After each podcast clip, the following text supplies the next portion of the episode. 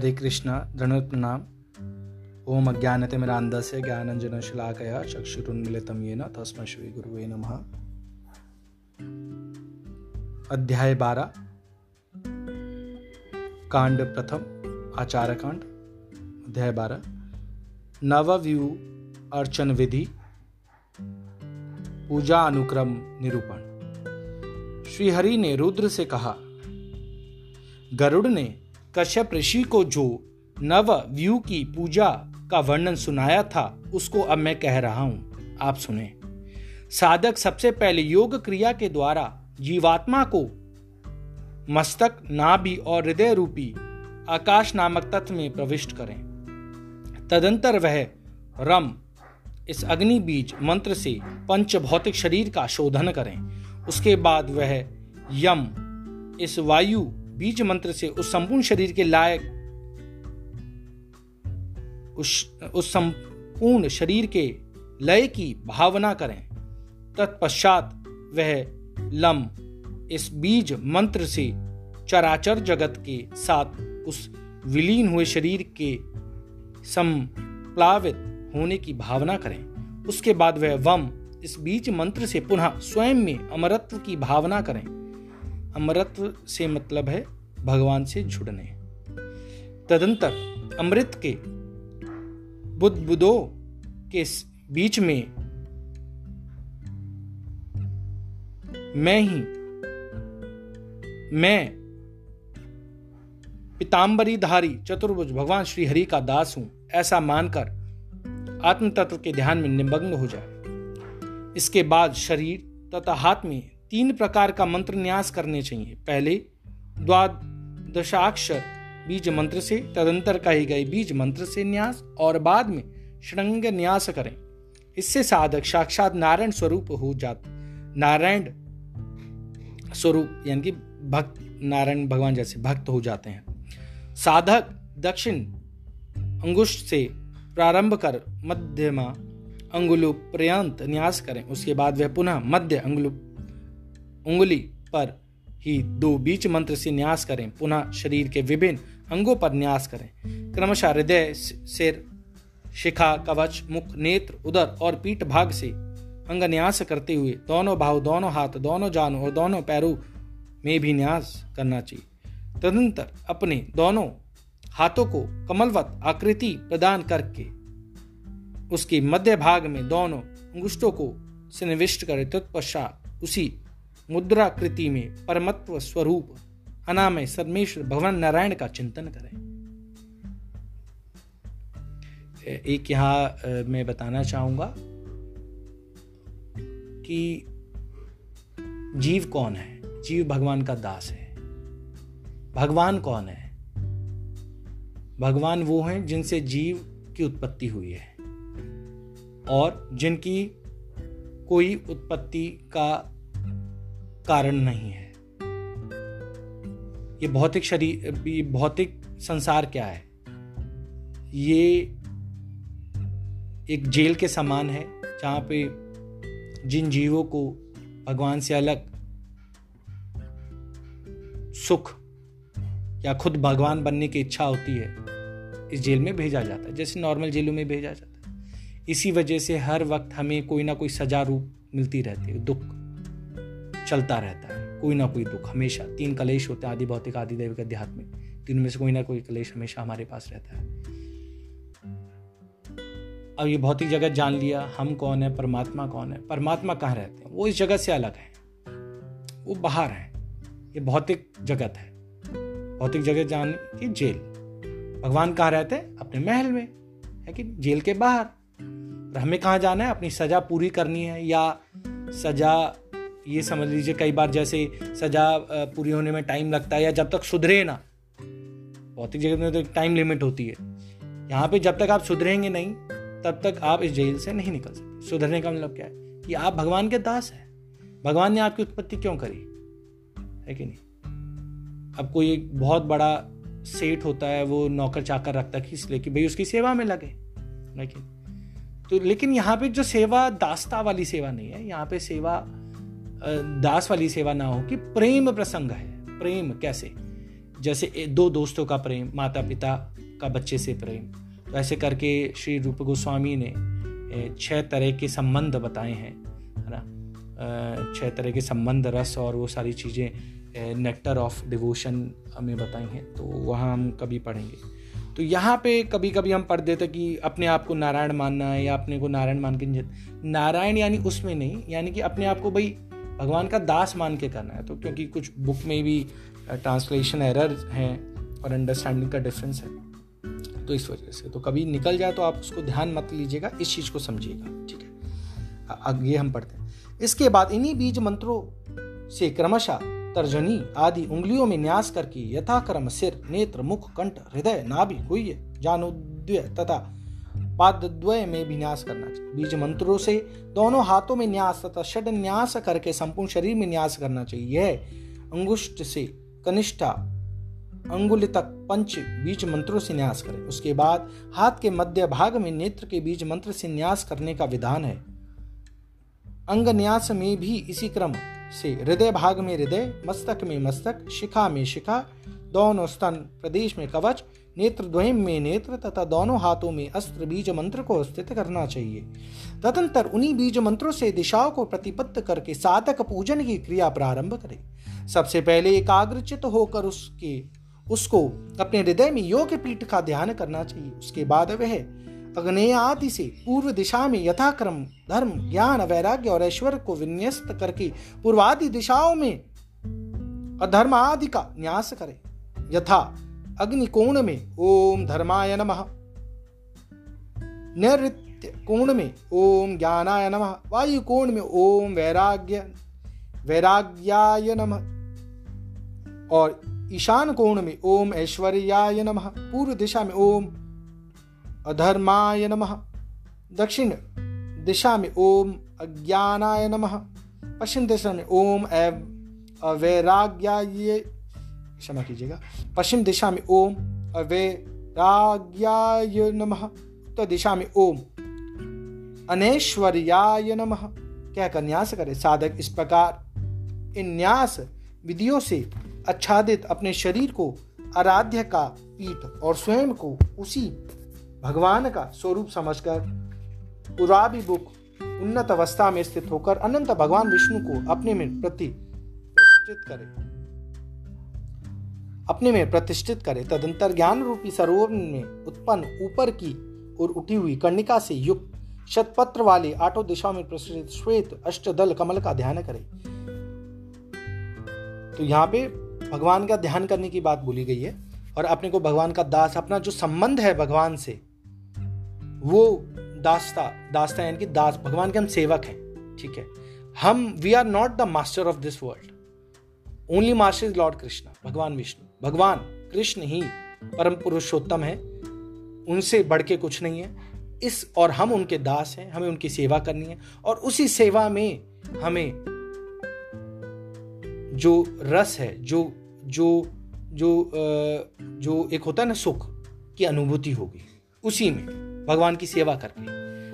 तो वो सब यहाँ पे बोला जा रहा है। लैंग्वेज में थोड़ा सा फ़र्क है, क्योंकि मैं बुकिश लैंग्वेज पढ़ रहा हूँ। तो लेकिन जो अर्थ है वो आप समझिएगा प्लीज़ तत्पश्चात साधक को ऋग्वेदादि के मंत्रों से सूर्य चंद्र तथा अग्नि स्वरूप मंडल का क्रमशः एक एक के ऊपर एक का ध्यान करना चाहिए। उसके बाद वह पूर्वादि दिशाओं में भगवान केशव के पास अवस्थित विमलादि शक्तियों को अष्टदल कमल पर विन्यस्त करके नवी शक्ति को कर्णिका में स्थापित करें। इस प्रकार ध्यान करके उस साधक को योग पीठ की विधिवत पूजा करनी चाहिए। तत्पश्चात वह पुनः मन से भगवान विष्णु का अंग सहित आवाहन कर, उस योग पीठ में उन्हें प्रतिष्ठित करें। तदंतर पूर्वादि चारों दिशाओं में अवस्थित चतुर्दुल कमल पर हृदय हृदयादि न्यास करना चाहिए। कमल के मध्य भाग में तथा कोणों पर अस्त्र मंत्र का न्यास करे। अर्थात उसके पूर्व दल में हृदयाय नमः, दक्षिण दल में सिरशे स्वाहा, पश्चिम दल में शिखाए वष्ट, उत्तर दल में कवचाय हुम मध्य में नेत्रत्रयाय नेत्रतयाय षट मैं दोबारा पढ़ता हूँ इसको। उत्तर दल में कवचाय हुम मध्य में नेत्रत्याय वोषट तथा कोण में अस्त्राय फट कहकर न्यास करना चाहिए। तत्पश्चात पूर्वादि दिशाओं में यथा कर्म संकर्षण आदि के बीज मंत्रों को विन्यस्त करने का विधान है। तदंतर वह पूर्व और पश्चिम दिशा के द्वार पर ओम वैनते या वैनतेयाय नमः कहकर वैनतये को प्रतिष्ठित करें। उसके बाद दक्षिण द्वार पर ओम सुदर्शनाय नमः, ओम सहस्राय नमः का उच्चारण करके हज़ार आरो वाले सुदर्शन चक्र की वे स्थापना करें।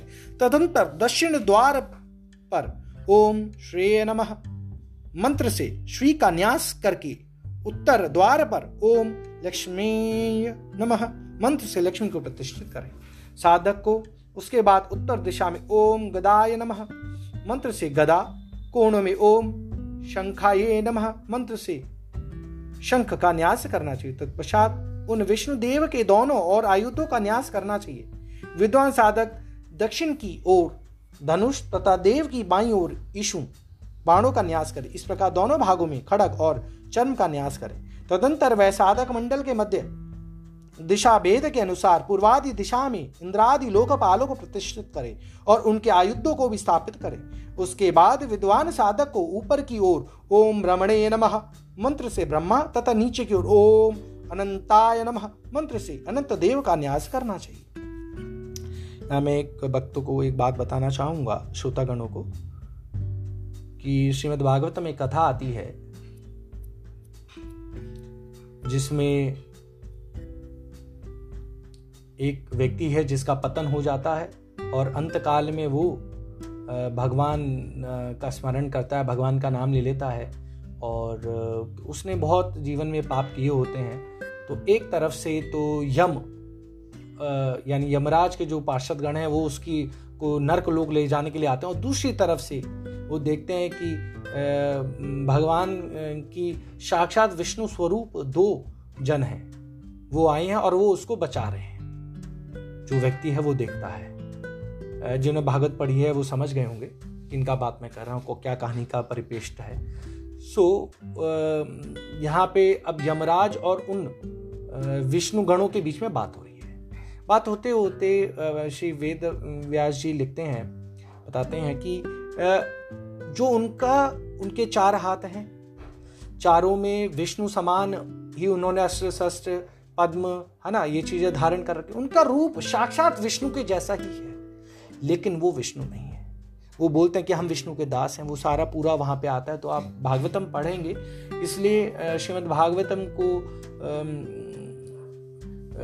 गलितम फलम, यानी कि the most essence fruit of वैदिक लिटरेचर बोला गया है। तो उसमें बहुत साफ़ साफ़ तरीके से बोला गया है वो चीज़ें, अगर इसलिए होता है कि पहले भागवतम को पढ़ना चाहिए मेन एसेंस समझना चाहिए, फिर दूसरे जो पुराने हैं उन पर आना चाहिए। तो अब हम पर्सनली मैं तो पढ़ चुका हूँ तो उस गरुण पुराण को पढ़ रहे तो अब आप देख रहे होंगे कि यहाँ पे जो सादा गण है, उस, वो यानी कि इनवाइट कर रहा है देवताओं को, भगवान के इनवाइट कर रहा है। वो इनवाइट करने का मतलब है कि वो याद कर रहा है है ना? भगवान से जुड़ने की कोशिश कर रहा है। उनको ये स्मरण करने का एक तरीका है? और योग की एक विधि भी है, लेकिन कलयुग में वो वैधानिक नहीं है। हरे नाम हरे नाम हरे नाम एव केवलम कल नास्ते नास्ते नास्ते गते था कलयुग में हरि का नाम, हरि का नाम, हरि का नाम ही एकमात्र साधन है। तो ये जो बताया गया है, वो देख, आप समझिए, वो किन को बताया गया है? रुद्र को बता रहे हैं। कौन बता रहे हैं? भगवान विष्णु बता रहे हैं। और वो अन्य ऋषियों को बता रहे हैं। और वो समय कब का है? वो कलयुग से पहले का समय है। तो वहाँ पे साधन, जो सिद्धि का, जो तरीका है, वो अलग है। तो यहाँ पे लेकिन एक्सप्लेन किया गया कि भाई, आपको अपना इतिहास और पूर्व जो समय की साधन विधि कैसी थी, वो विधि पता होनी चाहिए। तो उसको आप इस चीज़ को उसकी तरह आप समझिए।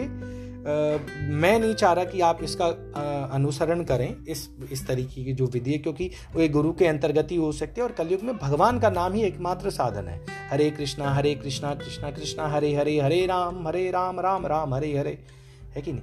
तो ये मंत्र का आप उच्चारण कर सकते हैं। इसको महामंत्र बोला गया चैतन्य महाप्रभु भक्ति योग आंदोलन में इस विधि को समझाया है। वैष्णव परंपरा के अंतर्गत भी इसको समझाया गया, बताया गया तो आप उसको देख सकते हैं। लेकिन आप यहाँ इसको समझिए, क्या हो रहा है, ठीक है? आगे पढ़ते हैं हम। इस प्रकार साधक सभी देवों का न्यास एवं ध्यान करके उनकी पूजा करे और उनके समान उनके ही मुद्रा का प्रदर्शन करे। अंजलिबद्ध होना प्रथम मुद्रा है। उसके प्रदर्शन से शीघ्र देव सिद्धि हो जाती है। दूसरी, वंदिनी मुद्रा है और तीसरी मुद्रा हृदया सकता है। इस मुद्रा में बाएँ हाथ की मुष्टि से दाहिने हाथ के अंगूठे को बांधकर बाएँ हाथ के अंगूठे के ऊपर उठाएँ एवं हृदय भाग से संलग्न रखना रखना चाहिए। दीव पूजा में मूर्ति भेद से इन सभी मुद्राओं को साधारण मुद्रा माना गया है। दोनों हाथों में अंगूठे से कनिष्ठ पर्यंत तीनों तीनों उंगलियों को नवाकर क्रमशः उन्हें मुक्त करने से आठ मुद्राएँ बनती हैं। दोनों हाथों के अंगूठों से अपने अपने हाथ की मध्यमा अनामिका तथा कनिष्ठा उंगलियों को नीचे की ओर झुकाकर जो मुद्राएँ, मुद्रा बनाई जाती हैं, उसको नरसिंह मुद्रा कहते हैं। दाहिने हाथ के ऊपर बाएँ हाथ को उत्थान स्थिति में रखकर प्रतिमा के ऊपर धीरे धीरे घुमाने को वराही मुद्रा कहते हैं। भगवान वराह को सदा ही यह प्रिय है। दोनों मुठ्ठियों को उत्तान रखकर क्रमशः एक एक उंगली सीधे खोलते हुए सभी को खोल दें। तदंतर उन सभी उंगलियों की पुनः मुट्ठी बाँध ले। यह अंग मुद्रा कहलाती है। साधक उन मुद्रा का प्रदर्शन क्रमशः दसों दिक्पालों के लिए करना चाहिए। भगवान वासुदेव, बलराम, प्रद्युम्न तथा अनिरुद्ध क्रमशः प्रथम, द्वितीय, तृतीय और चतुर्थ देव, स्थान के अधिकारी देव हैं। साधक को ओम अम वासुदेवाय नमः। मंत्र से वासुदेव। ओम अम बलाय नमः। मंत्र से बलराम। ओम अम प्रद्युम्नाय नमः। मंत्र से प्रद्युम्न तथा ओम अह अनुरुद्धाय नमः।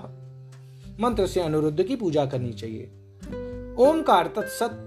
ओम शोम तथा पुह। ये पाँच क्रमशः नारायण, ब्रह्मा, विष्णु, नरसिंह और महावरा भगवान के बीच मंत्र हैं, इसलिए साधक, ओम नारायण नमः, मंत्र से भगवान नारायण, ओम तत्सत ब्रह्मणे नमः, मंत्र से पद्म पद्म योनि ब्रह्मा, ओम विष्णवे नमः, मंत्र से विष्णु, ओम सोम नरसिंहाय नमः, मंत्र से नरसिंह तथा ओम बहु महावराहाय नमः, मंत्र से आदि देव, आदि वरहा का पूजन करें। उपयुक्त इन नौ देवता वासुदेव, बलराम प्रद्युम्न, अनिरुद्ध, नारायण, ब्रह्मा, विष्णु, नरसिंह तथा महावरा नवव्यू का वर्ण।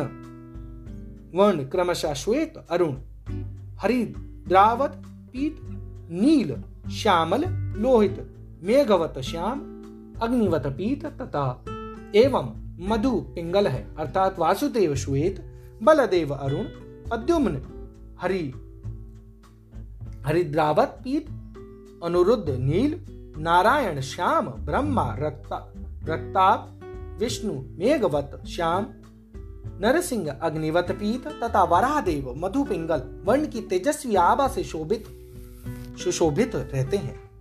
ओम कम टम पम शम, बीज मंत्र से गरुण, ओम जम खम वम, बीज मंत्र से सुदर्शन, ओम शम चम फम शम, बीज मंत्र से गदा देवी ओम वाम लम मम क्षम बीज मंत्र से शंख, ओम घम धम भम हम बीज मंत्र से से श्री लक्ष्मी, ओम गम जम वम शम बीज मंत्र से पुष्टि, ओम गम वम बीज मंत्र से वनमाला, ओम दम शम बीज मंत्र से श्री वत्स और ओम शम छम दम।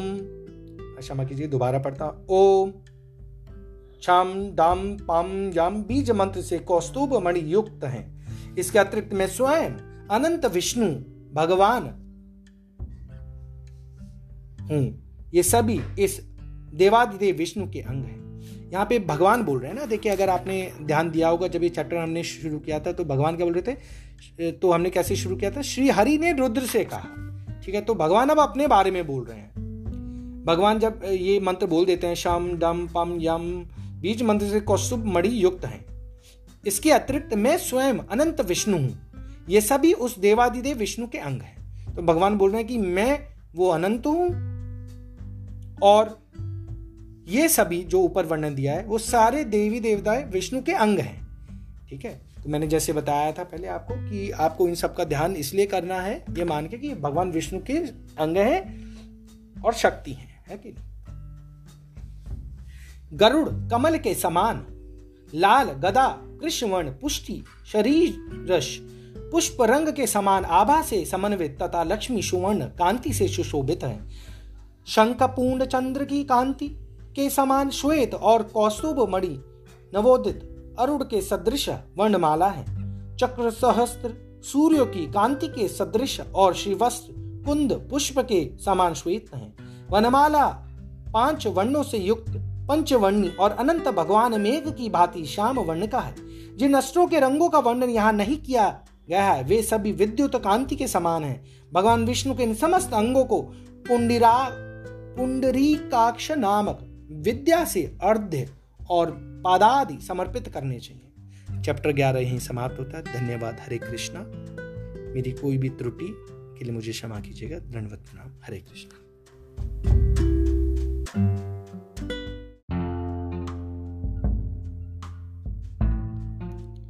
हरे कृष्णा दंड प्रणाम श्री गरुड़ पुराण आचार कांड अध्याय बारह, पूजा अनुक्रम निरूपण। श्री हरि ने कहा, हे रुद्र, देव के पूजन का जो क्रम है, उसके ज्ञान के लिए पूजा विधि के क्रम को कहा जा रहा है। सर्वप्रथम साधक को ओम नमः मंत्र से परमात्मा का स्मरण करना चाहिए। तदंतर वह यम रम, वम, लम, इन बीज मंत्रों के द्वारा शरीर की शुद्धि करके ओम नमः। इस मंत्र से चतुर्भुज भगवान विष्णु के रूप में ही अपने मन को लगाए। तत्पश्चात करन्यास तथा देहन्यास करे। तदंतर हृदय में योग पीठ की पूजा का विधान है, जिसको इन मंत्रों से करें।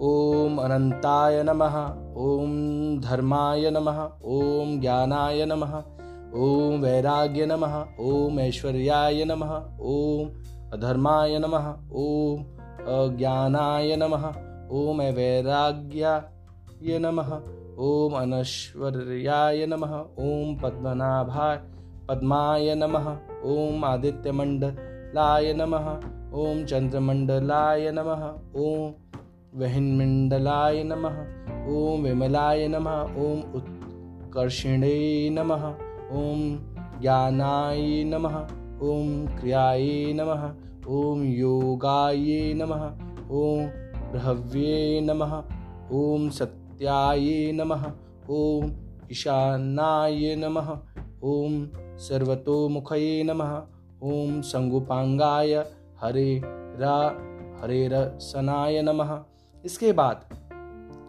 साधक कर्णिका के मध्य में अहम वासुदेवाय नमः। क्षमा कीजिएगा। मध्य में अम वासुदेवाय नमः। कहकर भगवान वासुदेव को नमस्कार करके निम्न मंत्रों से हृदयान्यास करे। ओम हृदयाय नमः। इम शिरसे नमः। ओम शिखाय नमः। एक वचाय नमः।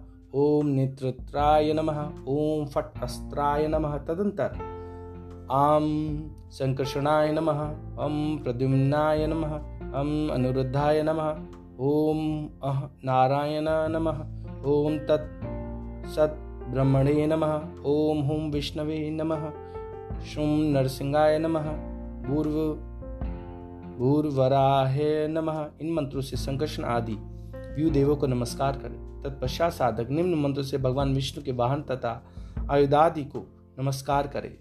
कम तम जम शम वनत्याय नमः जम खम वम सुदर्शनाय नमः खम चम फम शम गदाय नमः वम लम मम शम पंचन जन्याय नमः घम ढम वम हम श्रिये नम गम डम वम शम पुष्टये नमः दम वम वनमालाय नमः। दम शम श्रीवत्साय नमः। छम डम यम कौस्तुभ्याय नमः। शम शम सर्गाय नमः। इम इक्षुदिभ्याय नमः। चम चर्मणे नमः। खम खडगाय नमः। तत्पश्चात इन बीज मंत्रों से इंद्रादि दिक्पालों को नमस्कार करना चाहिए। ओम लम इंद्राय। सुराधिपतये नमः। ॐ रन्नग्नये। तेजोऽधिपतये नमः। ॐ यमाय। धर्माधिपतये नमः। ॐ शं। निरृत्याय रक्षोधिपतये नमः। ॐ वं वरुणाय। जलाधिपतये नमः। ॐ यों वायवे प्राणधिपते नमः। ॐ धाम दानाय। धनाधिपते नमः। ॐ हाम ईशा ईशानाय। विधाधिपतये नमः। इसके बाद क्रमशः पूर्वोक्त इंद्र आदि दिक्पाल देवताओं के निम्न आयुधों को प्रणाम करने का विधान है। ओम वज्राय नमः, ओम शक्तये नमः, ओम दंडाय नमः, ओम खड़गाय नमः, ओम पाशाय नमः, ओम ध्वजाय नमः, ओम गदाय नमः, ओम त्रिशूलाय नमः। इसके बाद भगवान अनंत तथा ब्रह्मदेव को इस मंत्र से प्रणाम करें। ओम लम अनंताय पाताल धीपत नमः। ओम खम ब्रह्मणे सर्वलोकाधिपत नमः। इसके बाद साधक भगवान वासुदेव को नमस्कार करने के लिए द्वादशाक्षर मंत्र का प्रयोग करें। साथ ही द्वादश अक्षर मंत्र के बीच मंत्रों और दक्षाक्षर मंत्र के बीज मंत्रों को इस प्रकार नमस्कार करें। ओम नमो भगवते वासुदेवाय नमः। ॐ ॐ नमः ॐ नं नमः ॐ ॐ नमः ॐ ॐ भं नमः ॐ गं नमः ॐ वं नमः ॐ तैं नमः ॐ वां नमः ॐ सुं नमः ॐ दें नमः ॐ वां नमः ॐ यं नमः ॐ ॐ नमः ॐ नं नमः ॐ ॐ नमः ॐ नां नमः ॐ रां नमः ॐ यं नमः ओम राम नमः, ओम यम नमः।